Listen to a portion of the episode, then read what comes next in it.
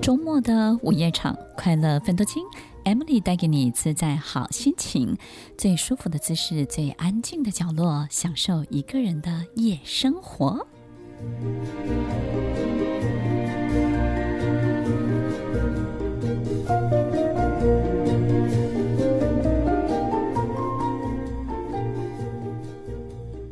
欢迎收听《快乐奋斗金》，我是 Emily，在每周六晚间八点到十点，与您在空中共度美好的时光。听众朋友，新年快乐！在年底，再过几个小时、一天的时间，我们很快就要迎接全新的一年。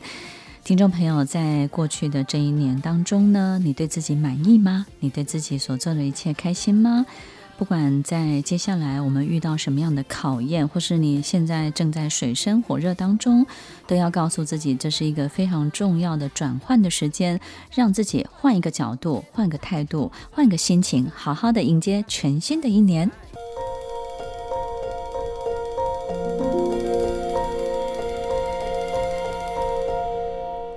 欢迎收听《快乐分多金》，我是 Emily，在每周六晚间八点到十点，与您在空中共度美好的时光。今天我们节目呢，邀请到占星学的大师，其实每次年终都会 都会让 Lilian 老师廖协煌廖老师呢，在我们的节目当中呢，分享就是在这种转换的时刻，到底我们要怎么样让自己更好？那 Lilian 老师跟听众朋友们再次问声好。嗯、呃，各位听众，快乐分多金的听众朋友们，大家晚安，我是莉莉。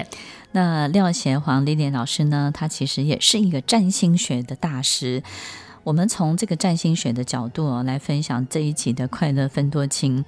那那我可不可以请问一下，就是说接下来走运势的几个星座？对对对对，二零二四年你觉得哪几个星座？风象星座，对，风象星座，风象星座，像天平，天平，然后双子，双子，然后水瓶，水瓶，三个风象星座，运气运势会特别好。嗯，因为。跟那个环境的变动变迁是有关系。为什么呢？那风象星座的脑筋动得比较快，然后适应环境能力比较强，嗯，然后相对的有比较有创意，跟能够去做比较多的调整跟改变。那他们的运势会是在哪方面呢？就是你说，嗯，风象星座他们的呃关系吗？婚姻吗？还是事业？我觉得是事业啊，是事业，对不对？顺风顺水，对不对？对。那事业上面到底会得到什么样的机运呢？啊，如果是我们就，你知道我为什么问这么多？因为我天秤座的，完全可以理解，就是跟自己非常有关系。好，就是我觉得这个东西会对。风象星座是好，是因为在环境的整个变化里面，速度非常快嘛。哦，转速快。对，那我们星座里面当然有土象嘛，土象基本上、哦、风象就飞嘛，飞，对不对？对那风其实就是思绪、思考、想法。那土怎么办呢？土没关系啊，它以不变应万变。以、嗯、不变应万变，我是这样觉得哈。这个土象星座呢，你就松动一点，让你的尘土可以飞扬一下。没错，就是加一点水可以 和一下，对，不要那么固执，松动一点。嗯，OK，所以是在事业当中，对，事业或者是。自我的发展啊、哦，自我的发展，OK。那如果这、呃风象星座在事业自我发展，在二零二四特别好，那哪几个星座其实在财运上面，或者是说他们自己的这种资产上面呢，其实是你说比较有大的一个收获？是的，是的。其实你刚刚提到的那个土象，他们在守财的这个方面，其实是会做得很好的。平常嘛，他平常就做得很好嘛，对不对？那有一些。有一些水象星座呢，基本上因为它可以做一些人际沟通交流的一些工作，嗯，所以如果是在商业上面的一个交易或是流动，其实会为他们带来比较多的财富。因为如果是风向转速快，对不对？水象就是流动，对不对？对对对，对，对。那土象怎么办呢？来自人际关系。土象就我刚刚说，你稍微松动一点，其实基本性他会把自己的生活都顾得很好。好，那从占星学的角度哦，这个星体上面的这些变动，嗯、你觉得在？在二零二四年，它有什么样的一个特色？刚刚我们在休息的时候，那个丽丽老师有提到，就是说星体上面的反复的变化，造成人有很多的纠结，对不对？对，犹豫不决啦，或是困在原地啦，嗯、然后反复的发生很多同样的事情或起起伏伏。对对，那从占星学的角度，二零二四，就是我们其实，在占星有很多什么太阳、太阳星座啊、月亮星座啊。那如果我们在看流年的时候，其实比较会看到冥王星。冥王星，冥王星它其实就是一个、嗯、通常代表的什么？大的变化或改革。哦，大的变化或改革。然后或者是生活方式的改变，跟整个大环境里面的呃大家的重点，就是我们关注的焦点会开始做一些不一样的转移。对对对。那其实二零二三年，就是我们可能即将进入到明年。以后，嗯，呃，二零二四以后会经历大概二十年的时间，是冥王会入到水瓶，嗯，那冥王入水瓶，其实这个改变是非常的快速，所以我们刚刚有提到就高科技这些东西，嗯、但是在今年的时候，因为星体有时候会逆行嘛，所以会反复，嗯，那在反复的这个过程当中，因为环境会去影响每一个人的呃思虑、情绪，还有思考的模式跟形式的方式，所以可能大家会觉得在今年有。有很多的事情，好像哎，我好像要转好了，可忽然之间又又停滞了。其实人也是这样子，就是我明明看到这个人快要变好了，或是呢，这个人他其实可能跟某某个人有一些就是冲突，嗯，可是呢，另外一个人已经开始示好了，但是这个人。我觉得人的变化是很奇怪，就是当他看到别人开始示好的时候，他反而很坚持，对、啊，就是很坚持自己一定要怎么做。他就是觉得说，哎，你对我示好了、友善了，那我反而要按照我的意思去做，我就是要让你知道你后悔了吧？对、嗯，你终于知道珍惜我了吧？其实我都觉得很可惜，很可惜，你就错过了一个事情本身转换的一个改变的时间点。对，对，就是说很多事情真的要顺水推舟。嗯，你过去可能求而而不得，但是现在得了，你反而要顺水推舟的往上走，对不对？就得了之后，应该就要接受，并且对一起往前走才对。但是我遇到更多人是我偏不要，对，我就是要让你知道，嗯、呃，你看你以前怎么怎么样，嗯、我都怎么样，那、哦、翻旧账了。对，那你现在怎么样，我就偏不要，我就怎么怎么样。嗯、我觉得这种反骨哦，就你真的是困住自己，可能很多事情你就是顺着这个油门走。嗯别人已经试出这个善意了，你要跟随着这个善意，对不对？就往那个六离去了。对。那如果你还是这样子的话，你就继续困在原地了。其实这个概念是很好，就像我们在看行星的顺行跟逆行是一样的嘛。嗯、就他已经拉着你往前走了，可是你硬要再回去，把过去的这些东西好像呃再翻出来，然后希望你可以记住教训，嗯、不要再犯。嗯。可是其实如果你让这些东西过去的话，你会发现，嗯，当你甩掉过去一些不愉快的东西，嗯、其实。其实你前进的速度应该是更快，对，就是输赢的这个概念，对啊，就是其实我觉得大家对于输赢 有时候过于坚持，对，这是一个。然后呢，可能在我们就是。自己被困困醒哈，或者说反复的这个过程当中，其实情绪起伏也很大，对不对？一定是的，就像我刚刚提到，今年一定大家有一些状况，就是哎，我觉得要往前走，忽然停住。嗯，那也有些人是我，我今天就是想要停在这里，但是我又被推着往前走，嗯、就是有各各种这种前进反复的一个状态。那你就会发现，你好像做了很多的努力。结果没有得到你想要的相对应的回报，嗯嗯、但这个时候你就会产生很很很高涨的情绪。我觉得这种反反复复会让人真的是会很混乱，对不对？会，因为那个混乱就是呢，我们人开始有一种，第一个我到底做什么好，所以就乱做；然后第二个呢，我到底发展什么好，就乱发展。然后，或者是我到底要成为一个什么样的人，你就成为各式各种乱七八糟的人。对，就是很奇怪，就是说越混乱，你你这个多余的动作就很多很多。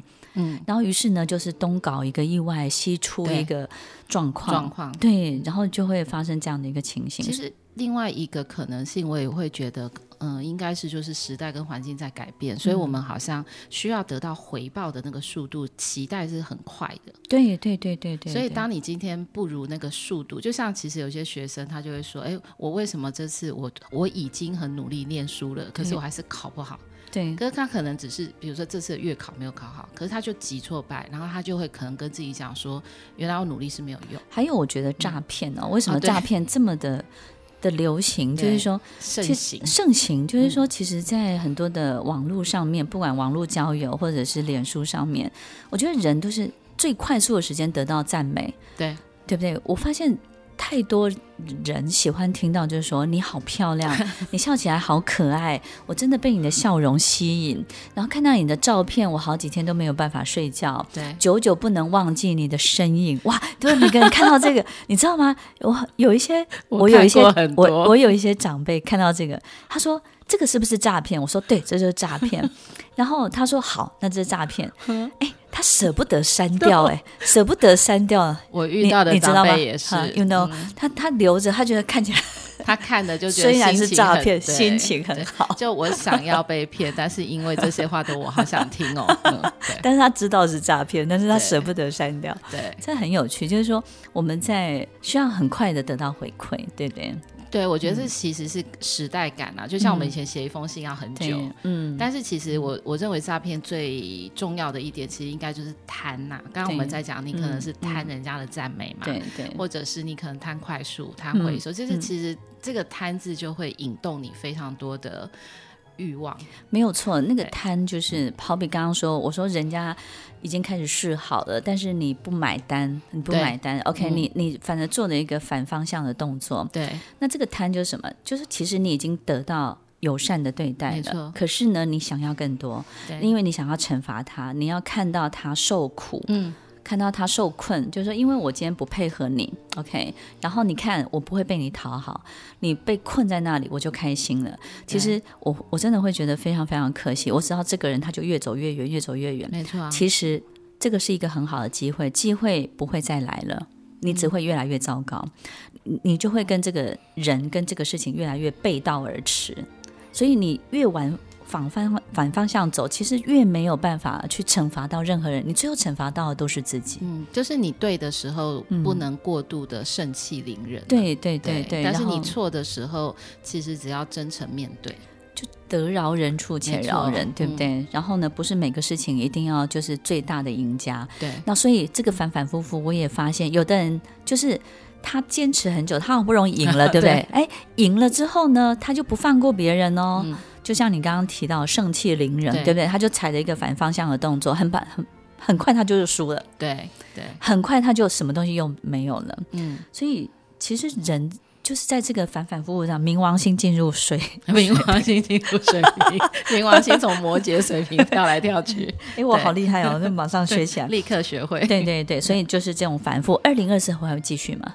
呃，应该是会慢慢的好转，就是反复的现象，嗯、因为应该是讲说它叫过渡期啦。嗯嗯。其实我们除了在讲占星之外，我觉得在玛雅文化里面有一个很好玩的一个概念，嗯，就他们每一年都会有一天的时间，对，叫无时间日，嗯，去过渡。嗯、所以那无时间日就是当天我我就是把很多我自己过去的一切，对，清空，也许是反省，也许是调整，对，然后我不做任何的事情，嗯嗯嗯，然后我把自己好像净化，然后。后重新再开始面对新的一年，我觉得那是一个很好的概念。我觉得进化很重要。对，进化呢，其实就是说，我们如果一年一度有一个时间呢，就是、嗯、就是 cut off 自己的一些关系。对，你先禁止自己的一些关系，然后呢，不要不要，就是剪断一些东西，也许真空个三天。或是真空个七天，这禅修不是七天吗？对对对，那应该是七天才有用，对不对？应该是七天。OK OK，就是让自己真正的就是跟所有一些东西先切断。对，其实切断是一个很好的事情，但是有的人的切断是指说我从这个时空到另外一个时空，那个是切不断的。对对对，所以你那个东西就是我这段婚姻不开心，我就进入下一段婚姻，那这个越糟糕，对不对？对，那个是真的要给自己一些时间，好像是。从一个旁观者的一个角色来去看待事情，所以不是切断，哎、嗯，不是逃离、嗯，对对对，是暂时的，就让自己真空隔离一下，对。对，所以听众朋友，其实，在二零二三到二零二四，如果我们体会到刚刚 Lilian 老师、廖贤煌廖老师的，就是提醒的建议的这些状况的时候，我们让自己就像晋升。所以呢，就是真的回到自己，就是把所有的注意力先回到自己身上，对不对？对，让所有的注意力在自己身上呢，产生一种保护作用，然后一种保护的这种真空的状态，嗯、这个胶囊里面的你就能够恢复一个比较好的样子。是，那于是你就可能头脑就比较清楚了，你就能够真的听到心里真正的声音哦。这些净空，这些切断，其实更。包含了更多的就是放过别人，对不对？对，放别人一马，对不对？就是说，也许你真的是对的，他真的是错的，但是你有没有办法，就是放他走吧，放过他？然后这种放要做到什么样的程度呢？其实很多时候我们在放过别人的那个同时，其实你必须要同时放下你的坚持，放下自己对这个对错的坚持。对对对，对，因为如果你没有办法放掉坚持，你好像真的没有办法放对方一马。所以原谅别人最重要的就是说，你自己真的要好起来。对，当你觉得对自己，比如说你真的。在其他方面有更多更多的开心的时候，嗯，你要原谅别人就容易多了，对不对？没错，我们永远不知道自己的什么欺负了别人，我们永远也不知道这个被困住的人到底心里有多大的委屈。我们有时候会拘泥在对错，但是可能忘记了别人身上受到的这种辛苦。我有时候看到很多委屈的人。他可能没有太多的工具或太多的能力去为自己战斗，那他们只能够在原地打转，只能够从旁边手边的很多的事情试着让自己好起来。所以呢，有时候就会觉得他们好像乱乱的，然后他们好像很辛苦，然后他们好像很固执，然后他们好像就是很叛逆。然后怎么那么执着？其实有时候我都会看到他们心里就是装着好大好大好大的委屈，对不对，丽念老师？就是如果你有很多的坚持跟不愿意改变的东西，其实我会认为，其实这就是我们刚刚有提到那个土，嗯，他必须要能够去巩固一些他目前能够掌握的东西，对，所以他就会非常用力的抓得更紧。所以其实这个都是有。原因的，对不对？对，他要花那么大的力气，那一定是他能够把握的，就是那些东西了。对。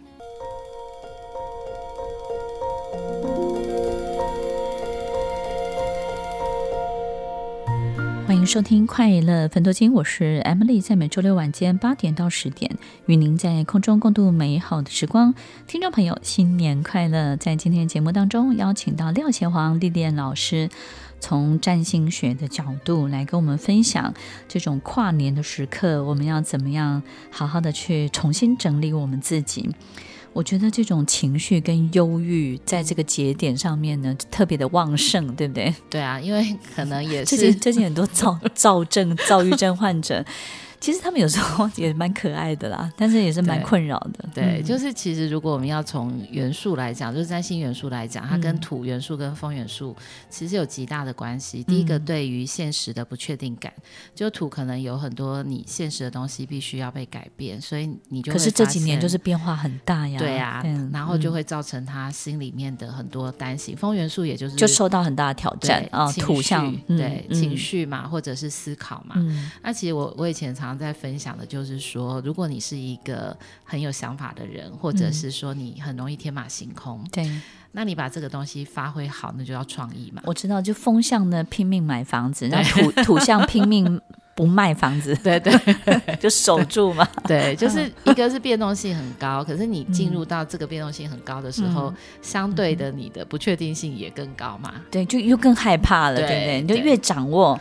然后它的变数又很大，对，就是你掌握了一个很大的变数，嗯，你越想控制，你控制了一个更大的变数，对，对，那你就越抓越觉得很心虚，嗯，然后心虚久了之后就变成心慌，对对对，所以我觉得真的就是回到他那个天真可爱的小孩子，对，然后呢，你就是想做什么，然后开心的去。接受，OK，接受别人的，不管是的友善，或是接受别人的可能对你的邀请，我觉得邀请这件事情就开心的接受。嗯那我们生命中有很多的邀请，对，对不对？其实别人的邀请，我们可能有时候是一种赔罪，这也是一种邀请，也是。然后有时候是一种安排，这也是一种邀请。嗯、那这些邀请，很多人是会拒绝的，对不对？是。可是你可能以后会面临到，而且二零二四年以后，嗯，你遇到的这个现象可能越来越多，嗯。甚至于有很多你不觉得可能的事情，就是邀请，对，对不对？它都变得可能了。嗯，对。那如果这种邀请一直不断的拒绝的时候，会怎么办呢？因为我觉得大部分像这样的人，嗯、他比较喜，他不喜欢被人家邀请，他比较喜欢自己办 party，、啊、你知道吗？对 对对，有，就，就他他自己会去开一个局。对，所以其实很多人，我觉得就是说，他会不接受邀请，然后转身自己去开一个局，但越开越糟糕。对，那其实因为。我们喜欢开局的人，都是一个喜欢自己去掌控，嗯、然后就是说，如果别人不肯定我，我就自己想办法去做点什么。那我不是觉得他会不成功，只是呢，这个局本身其实反而会把他困住了，困在自己的想象里面，然后困在自己可能能够做的所有事情当中。其实刚刚有提到，就是说，如果我自己是做局的人。嗯呃，相对的，它的变化性可能就会变得比较少一点，因为我自己是做局的人嘛，嗯、所以我的思考模式跟做事、哦、比较能够按照我自己的想法跟我自己的逻辑。对，可是你可能在里面的弹性跟变动性是没有到那么高的。喜欢自己开局的人呢，就是什么菜都做成自己最擅长的菜，对对对，对，对不对？然后什么不管学什么画都画成最像自己的样子，对对对。那那如果一个。新的事情，一个冒险的事情，你都把它做做成自己最接近自己原来的样子，你干干嘛去冒险呢？就像你爬山去爬一座自己已经很熟的山是一样的意思。对对对对，这个比喻太好了。对，那那这个挑战跟做这件事情，当然你可以当做运动或是什么，对不对？对。但是人生当中一直重复做同样的事情，所以多接受各方的邀请，对不对？对。那这个邀请可能包含了什么呢？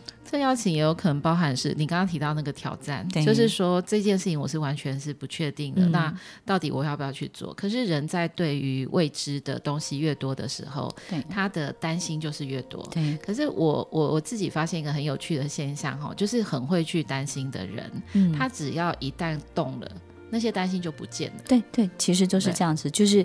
我们不是有一个有一句话吗？就是说接受它就消失嘛，对，对不对？你接受你的恐惧，它就消失。嗯、所以其实，在练习演讲的时候，我都跟小朋友说：你一上台就说，各位评审老师，不好意思，我真的很紧张。对，直接承认紧张，对，直接承认紧张，后面就不紧张。然后有一个小朋友，他真的这样做，他上去之后呢，他说：各位评审老师，大家好，真的不好意思，我现在非常的紧张。然后老老师们都笑了。所以一笑呢，哇，所有的危机都解除了。我记得我有一次也是这样，哎，就是很紧张，然后去一个新的地方要做演讲，嗯，结果你知道我的手就会紧张到抖，结果我就自己讲说，我现在手很抖哦，就是因为我很紧张。嗯，跟你讲完之后好像就好了，下面的就好了，对，然后下面的人好像也接受这件事。OK，然后另外一种邀请就是说，当别人释出善意的时候，为、嗯、为什么不接受？为什么不接受啊？嗯呃，有一些人呢、哦，他会喜欢他能够去掌控，嗯，很多的事情，嗯，或者是说，甚至他喜欢我可以看到可预测的未来。对，对。所以，当今天别人的邀请是，如果是不确定的人，嗯，或是不确定的事情，刚刚有提过，我可能会恐惧嘛。嗯，那另外有一个可能性是我怕我做的不够好，嗯嗯，然后没有办法达到我自己的一个标准，因为我们人在做不熟悉的事情的时候。会担心自己没有办法达到我平平常的水平，所以这也是一个我认为会拒绝善意。我想要有把握去做得更完美。嗯，但是如果这个事出善意是一个赔罪，或者是说是事实上是一个示弱，啊，或是这个就是说释出他最大的友善，嗯，为什么不接受呢？为什么不接受啊？也许他想要，就是我我我自己的看法会是，如果今天对方是来赔罪，那我就想要站得比你更高。嗯嗯，要赢。对，就是我我自己很想要得到一个、嗯、应该叫全面的胜利，是吗？全面的胜利。对，OK，对就是在各方面我都必须要能够让、嗯嗯、他会觉得我接受了，那我等于就是不算赢了，打平了。对，OK，就变成我要你欠我就对了。对。OK，那我接受的时候，我就等于你没有欠我了，这件事就传过水无痕啊，哦、或者是说，我就觉得，难道就此一笔勾销吗？对对对，好。然后另外一个邀请呢，就是很多人会给你机会，对不对？啊、拒绝，为什么？嗯机会拒绝，那就要看你觉得是什么样的机会。嗯，就是说，因为有时候我们觉得是机会，但是对于某些人来讲，也许他是阻碍，或是他不是他想要的。对对对，所以我我觉得拒绝的，我知道为什么会拒绝。有时候他就会让这个人觉得是施舍，也是啦。对，对对，你就干嘛施舍这个给我？我给你这个，然后看你要不要。对对，有点不食嗟来食的意思嘛。嗯嗯，对，嗯嗯。所以这种邀请，其实他拒绝的原因可能是这样子。其实我觉得。呃，回归到我会去拒绝很多的邀请，可能在他自己本身里面。呃，他的框架就是比较多的，嗯，嗯，或者是说他的人生的经验值其实不太多，对，或者是他失败的经验很多，所以他会一直去抓着他眼前可以掌控的东西，或是我今天触目可及，嗯，我要立刻有回收，就像有一种投资，OK，有些人会想要投资，我现在就马上可以回收，了解，了解。好，那除了邀请之后，我们来讲就是招手，对不对？啊，招手，有一个东西对你招手，嗯，那为什么？怎么拒绝呢？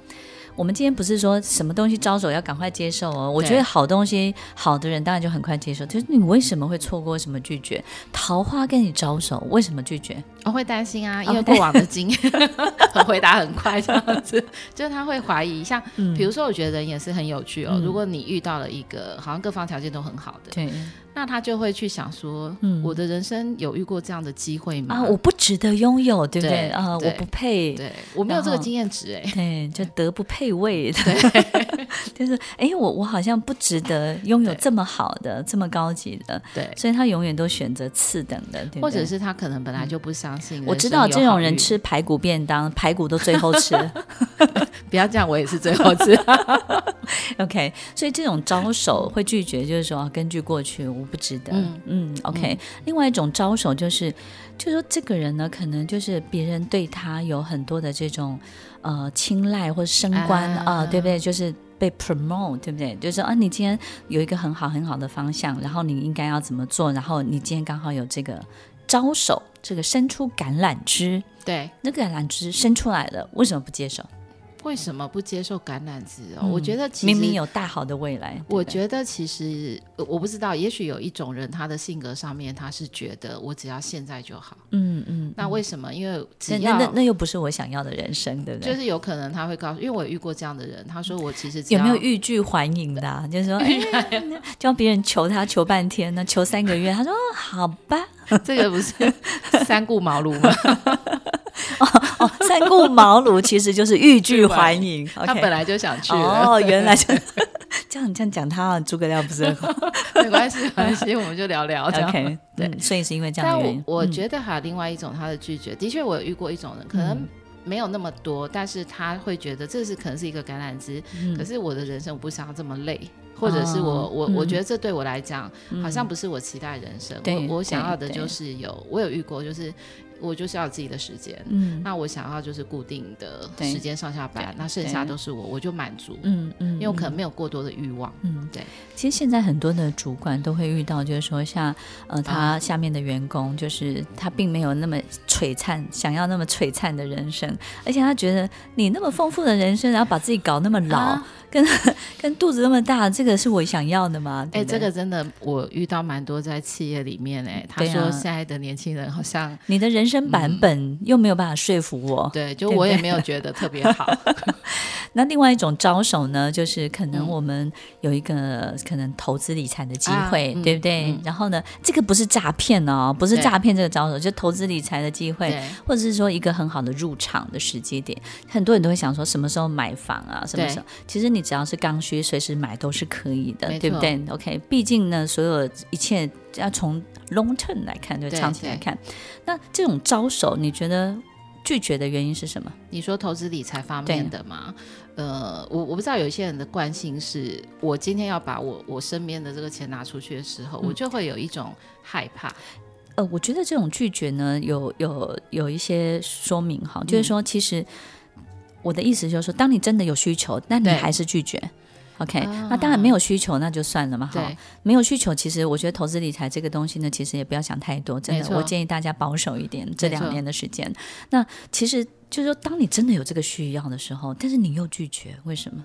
嗯，我觉得也许是人，嗯，就是说，也许提供给你机会的这个人，或者是这个投资的目标标的，你可能不是那么熟悉。还有大部分的人对钱这件事情呢，嗯、都非常的恐惧，对不对？对对，就是很很怕自己赔钱。呃，也可能是因为，比如说像今年的诈骗很多，嗯嗯、所以大家对于这件事情都会其实有担心。真的很有趣哦，买房子的人呢、哦，买了房子之后到到处去问这附近的房价，看自己有没有买贵，对不对？是不是这样子？对。然后发现自己买的很便宜的就会很开心，发现自己买贵了就觉得很不开心。没错。然后呢，过一阵子就一直问，一直问有没有涨，有没有涨，有没有涨，对，对不对？就是希望我我是可以住进去之后房价涨。但是我自己觉得蛮有趣的，因为就算它涨，你也没有要卖啊，所以其实你也没赚。其实真的，而且房价如果一路跌，你也不会买的。对，没错。所以房价涨你也不买，房价跌你也不买，那这样的人在想什么呢？结局就是不要买啊，所以他就是不动，对不对？有一些人他是想要现金的。OK OK，对对对。好，所以听众朋友，不管是各式各种的邀请，或是各式各种的招手，我觉得当然我们拒绝是一种保护，对，是一种对自己的。这种好像防备，嗯，对这个世界可能有一点距离是好的。可是如果我们真的有需要的时候，如果我们去面对自己真正想要的时候，其实一定要对这些邀请跟招手呢，好好的去正视它，否则很快你也就错过了。面对这些。这么多热情的邀请跟这么多的招手啊，当然我们有一些过滤是很好的，保护好自己。那李典老师、廖贤王廖老师，面对这些，你要给听众朋友什么样的鼓励跟什么样的建议呢？让大家不要错过这些好机会。我觉得不管这个契机到底是透过占星学或透过风水，但是最重要还是我们假设真的有需求的话，对不对？就正式面对自己真正的需求，我就是需要。需要这段关系，我就是需要。OK，我觉得不管今天是在投资理财或在关系上面，好像可以鼓励大家，就是，嗯、呃，比如说在关系上面，你可以允许自己，或者是在理财方面，对于自己有多一点点难度的一个目标，一点点，但是不要是遥不可及的目标。等于是说，当你面对机会的时候，你可能必须要评估的是，这个在你的面前是机会还是风险。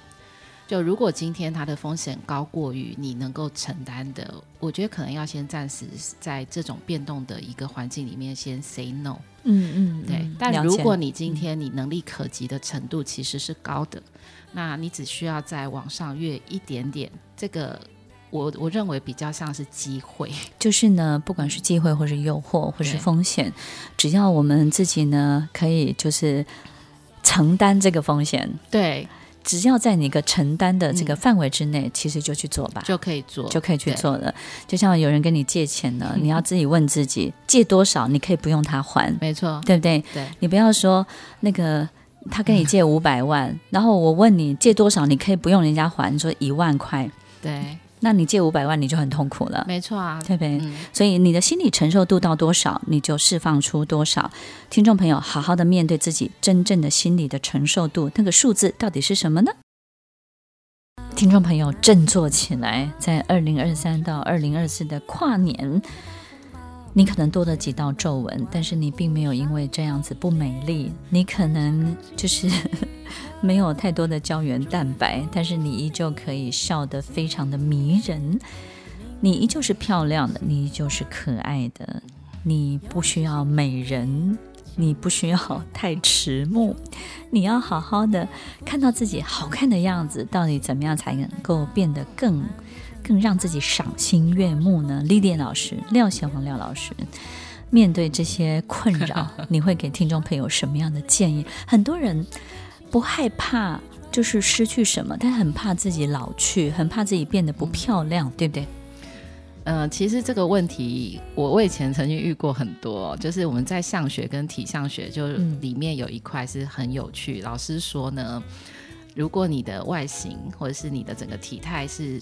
呃，维持在某一个岁段，嗯、那你就还是要做这个岁段做的事情。嗯，所以你去看，如果他是很在意自己的外貌，然后很在意自己的身材，那他可能如果看起来是三十几，他可能就还是要谈恋爱啊，他还是要被称赞，要被赞美。可是当你今天到了一个年龄，你觉得你经历过的事情，在你的人生的这些都是都是已经满足过的，嗯，那你就不会去再追求这样的东西。你可能会追求的东西是在你的那个心境上面碎断的嗯嗯嗯的美好，嗯，就像我们会其实会看说。呃，到底你看有没有浓妆啊？我也讲常来看。这你你如果看到一个可能八十岁老太太，然后画很浓妆，你会觉得哦，那她应该就是她还期待着她的青春，嗯嗯，嗯对，然后她还向往着她的她的年轻岁月，嗯，对。那把自把自己活得始终胖胖的。这种人的心情是不是真的就是比较敞开来活？其实有两种哎、欸，一种是就就觉得说，我觉得胖胖也很好。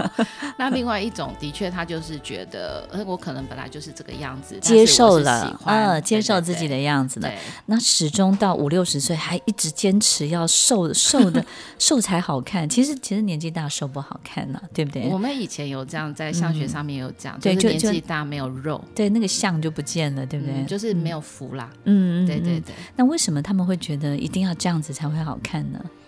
其实也许曾经他们在年轻的岁月里面，我觉得是有遗漏的一段时光的，遗漏了享受的时光，是吗？对，享受这种青春美好、美好被追求、被追求，对，被看待。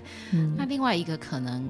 也有可能是他们在这这个外貌上，或者是我觉得在脸部啊、嗯、身材上面，其实也许是他们这辈子最容易被称赞的哦，所以他抓住那一点，对不对？对，就是他这辈子最好用的利器跟工具。对，就是如果你从小到大的，大家看你说，哦，你真的是长得好漂亮，那也会希望。这个是我们胡吃海喝的这一派无法理解的。对，就是。就如果你从小，其实我发现这真的很有差哎、欸嗯嗯。就当有一天你发现没有这些赞美，你会非常在意。OK，所以他会很很用力的维持这些赞美的这些条件，对不对？对。所以其实美人迟暮就是要维持某一种状态、嗯，然后他那个状态是他这辈子就是一直以来都非常有用的，有用，而且是也许是他的信心来源，或者是说很受用啊，嗯、就是对他来讲，好像就弥补了所有的一切。OK，弥补的所有一切的不满足。对，那那可是你就是年纪大了，这样子就不会好看啊。那他会真正遇到的心理的挑战会是什么？心理的挑战是我我觉得其实会有一种阴阳，就白天跟夜晚的不同。嗯，就是夜晚的时候，他可能还是得面对，对，呃，就是胶原蛋白没这么多的事情。卸 卸完妆之后，就是这样，好像就有点难。你知道吗？我今都会什么叫做爱自己？就是你卸完，就是我们人是这样子，化完妆对镜子会笑嘛，对不对？就你卸完妆的时候，对镜子还会笑吗？所以听众朋友，当你卸完妆之后，你还会对镜子里面的自己笑一下吗？对不对，对？OK，所以其实就。晚上跟白天不一样，我觉得差很多哎、欸。但是其实对他们来讲，的确维持一些社交，嗯，或者人际，嗯，或者他们有时候很喜欢去参加一些，比如说聚会啊，或者是以前的同学会啊，嗯，这种他们都非常非常期待是，哎呦，你怎么都跟以前一样，或是你还是这么漂亮，哦、你还是这么……那如果他得到的是啊，你奶老家贼、哦、不行哦，回去。不行，他回去可能就会做很多的事情。OK，其实老化本来就是一个很正常的过程，嗯、然后只是说我真的发现，当你这个人做更多自己接近自己的事情，嗯、而不是去模仿别人的事情的时候，其实这个人会显得真的比较年轻一点。就我记得，比较有活力。那个颁奖典礼里面，就是我们在看那个金马的时候，嗯、其实很多人都看林青霞。对对，她很棒啊，我觉得好厉害哦，就是笑得很灿烂，可是。我觉得比以前更更美，看起来是更。那、下面就很多人呢啊，就钱堆出来了，所以有钱人才会这样啊。下面好多人就这样写，对对对，那或者是陈美凤，这个美凤姐，我觉得她很棒哎。你看，不管是什么样的功力，我觉得她都维持的很有纪律，很厉害啊，非常厉害。医美顶多是加持，其实一个人最好的状态还是。对自己高度的期待，对不对？其其实要维持那个状态，我心里真是满满心的佩服，因为他们真的要运动哎。对呀、啊，不要对别人有高度期待，但可以对自己有高度的期待，对，对不对？所以听众朋友，其实，在全新的一年，拜托拜托大家。好好的疼爱自己，好不好？那我的理论就是呢，真的减肥拿掉，对不对？然后呢，增胖也拿掉，就是不要去想这些事情了，回到最适合的自己。所以，Lilian 老师，全新的一年，新年快乐！要给大家什么样的祝福呢？就是不要去呃过度在乎或者是放大你不要的地方。嗯，因为我们脑容量就这么多，所以如果你放着太多你不想要的东西，你想要的东西就进不来你的世界，也进不来你的生活。那 Emily 给大家最大的祝福跟丽丽老师是一样的，就是。让打开大门，让所有一切可以被欢迎进来。对，有时候我们每一天都在人生的岔口当中，你可能选择了一个暂时会赢的路，可是从长期来看你是会输的。对，但是这个赢呢，可能让你一时得逞，你会觉得很爽快，可是从长期来看，你是一路输到底的，是对不对？所以不要逞一时之强，为了要赢那种畅快感。嗯所以，听众朋友，历练老师在二零二四年要给大家一个很大的祝福哦。这个祝福可能会希望大家这个财运亨通吗？我还是用那个，还是美丽可爱。我会希望大家丰收满满，因为二零二四年的那个易经卦是雷火风，所以希望大家每一件事情上面都有很大的丰盛的收获。所以谷仓是满满的哦。欢迎收听《快乐分多金》，谢谢历练老师，谢谢大家，大家新年快乐。大家新年快乐！我们下周再见喽，拜拜！